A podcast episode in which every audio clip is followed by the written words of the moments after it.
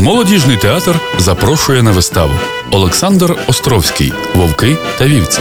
Сатирична комедія. Люди поділяються на вовків та вівців. Вовки їдять овець, а вівці, на жаль, смиренно дозволяють себе їсти. Початок о дев'ятнадцятій годині. Тривалість вистави – три години з антрактом.